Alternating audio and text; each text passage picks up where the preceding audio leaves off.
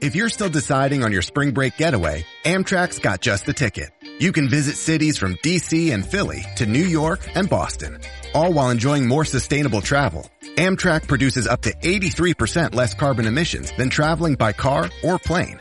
And did we mention the extra legroom and comfy seats? Book early and save at Amtrak.com. Click or tap the banner. Emissions comparisons vary depending on route and locomotive type.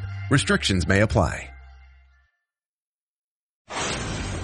These are the Chronicles of Dominic Carter on 77 WABC.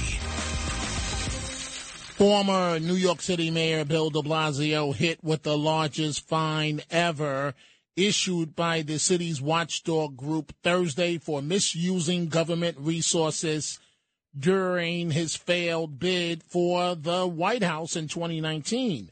The Conflicts of Interest Board billed de Blasio for nearly half a million dollars.